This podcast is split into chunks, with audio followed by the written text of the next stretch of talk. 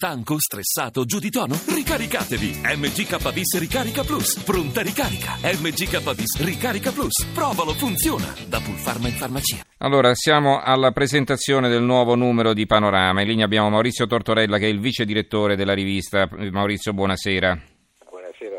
Allora, si vedono dei birilli con delle capoccette dei, dei nostri politici, dei ministri, eh, c'è anche Renzi, capo del governo, ci sono vari ministri. Avanti il prossimo, ultimissime da potenza, ecco perché l'inchiesta che ha messo a nudo intrecci politicamente perversi può abbattere il governo. Quindi questi bi- ministri che cadono come birilli, eh, Tortorella.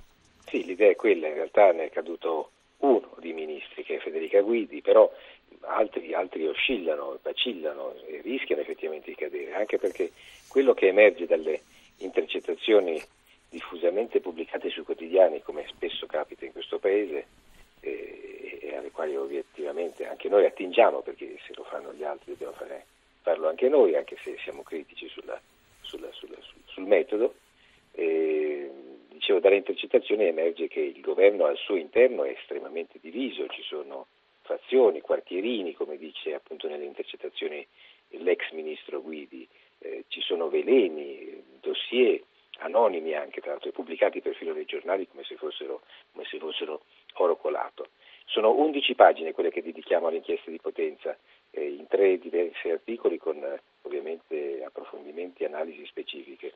Uh, particolarmente interessante a mio modo di vedere è un'inchiesta sul campo, un, un nostro cronista è andato eh, a Corleto Perticara, che è il, il, il paese, la piccola cittadina in provincia di Potenza dove tutto è iniziato con l'arresto del, del sindaco Rosario Vicino del PD e da cui emerge, da questa inchiesta abbiamo, siamo andati a sentire praticamente tutti i personaggi della zona, dell'area della, della, della Basilicata, eh, allargandoci da lì, eh, coinvolti nelle indagini e che, che parlavano nelle intercettazioni, eh, ne, emerso, ne emerge una, regione che noi, eh, cioè, più, che una regione, scusami, un, un insieme di, di, di, di, un intreccio di, favori e di, e di collegamenti indebiti tra eh, posti di lavoro, voti, ricerca del consenso um, politico, eh, controllo del territorio che eh,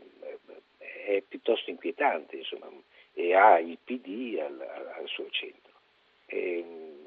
Uno spaccato d'Italia francamente eh, imbarazzante che richiama moltissimi dei, peggiori, moltissimi dei peggiori vizi della Prima Repubblica amplificati con tecnologie da Seconda e da Terza Repubblica. Allora, permettimi di leggere qualche articolo su, rapidamente non articolo, qualche titolo su questa, uh, su questa, faccenda, perché per esempio vedo qui il fatto quotidiano Potenza, gli uomini di Confindustria e le pressioni per il decreto Guidi. Sul libero Renzi si tiene al governo solo gli inquisiti, cacciata la Guidi, ma il sottosegretario De Filippo resta, cioè il sottosegretario alla, alla salute De Filippo che adesso è indagato, anche se sembra che poi probabilmente verrà archiviata la sua posizione. Poi sotto Mafia Capitale partì con il giubileo, con Marino raggiunse il massimo. Che cos'è questa? La deposizione di Buzzi, il re delle coop. E a proposito di Roma Capitale, eh, il dubbio, il nuovo giornale eh, di Piero Sansonetti, apre così, così abbiamo organizzato lo show di Mafia Capitale, le rivelazioni del colonnello dei carabinieri. La Procura di Roma mi chiese di confezionare e preparare gli audio-video degli arresti di Mafia Capitale da dare ai giornali e ai siti web è la confessione di un colonnello dei carabinieri che nel corso dell'udienza di martedì scorso ha svelato un retroscena quantomeno singolare riguardo l'indagine sul famigerato mondo di mezzo di Salvatore Buzzi e Massimo Carminati.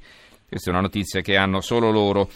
Allora, eh, secondo te che cosa succederà adesso? Perché poi Insomma, già c'era stato lo scandalo Etruria, adesso questo scandalo della Basilicata e poi questo capita in un scandalo petroli, capita in un momento in cui siamo con le elezioni amministrative alle porte, in una fase importante, adesso è stato approvato, quindi un punto a favore del governo e di Renzi. Eh, la riforma costituzionale poi sarà sottoposta a referendum, però c'è un referendum domenica prossima, quindi è un momento politicamente particolarmente critico, no?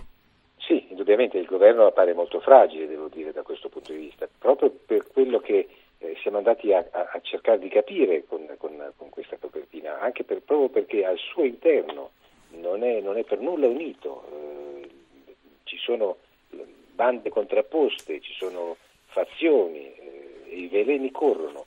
E, c'è un uomo solo al comando, questo è evidente, che, che è Renzi, ma tutto intorno a lui ci sono, ci sono battaglie, partite di scacchi, l'impressione non è affatto positiva, sicuramente l'impressione che emerge è quella di un governo, l'immagine che, che, se, che abbiamo è quella di un governo eh, sotto, sotto, sotto, sotto, attacco. E anche noi ci occupiamo del, del, sottosegretario Vito De Filippo, che è stato eh, per anni presidente della regione eh, Basilicata, già era stato costretto alle dimissioni nel, nel 2013, nel, nell'aprile 2013, per, perché coinvolto nel, nella rimborsopoli lucana, poi era diventato segretario regionale del PD, poi Matteo Renzi lo aveva voluto sottosegretario alla salute quando, all'inizio del governo, nel febbraio 2014, e adesso è appunto eh, al centro di eh, imbarazzanti intercettazioni nelle quali emerge un, un, suo stretto collegamento con il sindaco, eh, la, la, una, una, donna, eh, Rosaria Vicino, sindaco di Corletto Perticara, a cui lui avrebbe fatto assumere il figlio neolaureato e in cambio lei avrebbe organizzato e gestito e amministrato sapientemente il consenso elettorale. Sono tutte immagini, ripeto, che danno un, un, uno spettro di, di, impressione estremamente negativo su molti personaggi del governo e, e ripeto, questo è sicuramente eh, dannoso per, per, per, il governo stesso e rischia, rischia probabilmente di creare eh, anelli concentrici sempre più ampi di, di, di, e brividi di, di fragilità. Insomma. Allora, quali altri servizi ci vuoi segnalare? Ma sentivo che parlavate prima molto di pensioni, ho ascoltato sì. attentamente. Eh, anche lì il governo non sta dando buona prova perché eh, da, da, mesi sulle pensioni continuano a uscire eh, proposte, controproposte che durano eh, lo spazio di un mattino. Eh, Renzi che dice aumenteremo le pensioni minime di 80 euro, eh, Enrico Morando, il vice ministro dell'economia che ipotizzava di tagliare i contributi previdenziali, eh, il presidente dell'Inps Tito Boeri che propone un contributo di solidarietà. E tutte queste proposte in un, in un articolo appunto che analizza il tema vengono poi eh, velocemente ritirate o contestate all'interno del governo, criticate da da altri responsabili e membri del, del governo, insomma è, è, è, come se fosse un grande, un grande gioco al, all'annuncio senza che poi mai effettivamente nulla venga, venga concretizzato.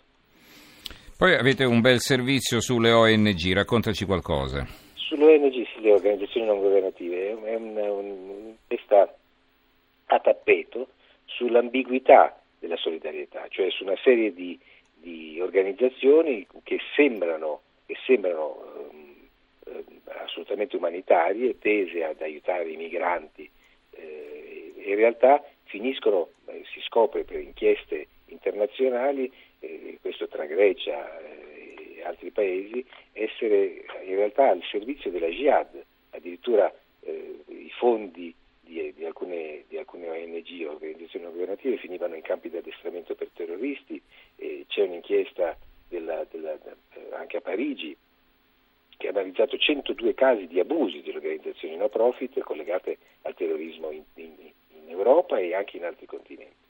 È, un, è un'inchiesta molto, molto dura, molto, molto, anche inquietante, perché eh, getta una luce completamente a sinistra, sicuramente non su tutto il mondo eh, del, del, del, no profit che lavora per aiutare eh, l'integrazione e il, il, l'immigrazione, ma sicuramente eh, è, è, un allarme non, non, secondario.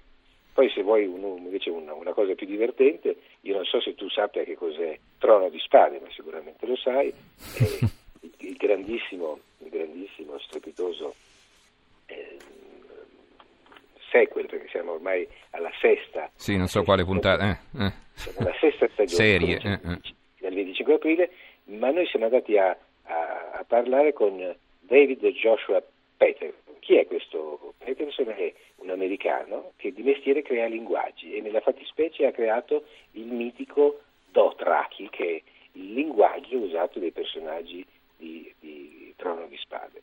Lo ha inventato, in realtà non è la prima lingua che inventa, è un, è un linguaggio complicatissimo, noi eh, lo analizziamo eh, e, e, appunto riveliamo anche alcuni eh, meccanismi che hanno portato alla creazione delle parole, è un linguaggio sul quale eh, i cultori della, della serie impazziscono perché ci sono addirittura libri per impararlo, app informatiche per, per, per capire e, ed estreggiarsi nell'uso della lingua.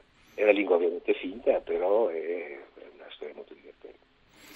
Va bene, allora ricordo la copertina di Panorama, avanti il prossimo e si vedono dei birilli con eh, al posto della palletta della testa le facce dei ministri e del capo del, del Presidente del Consiglio e un, uh, un birillo è caduto è quello di Federica Guidi, altri sono in bilico come quello di Maria Elena Boschi, ma insomma una situazione complicata per il governo. Eh, ci ha presentato questo numero di Panorama in edicola fra qualche ora il vice direttore Maurizio Tortorella. Grazie Tortorella e buonanotte. Grazie a voi, buonanotte.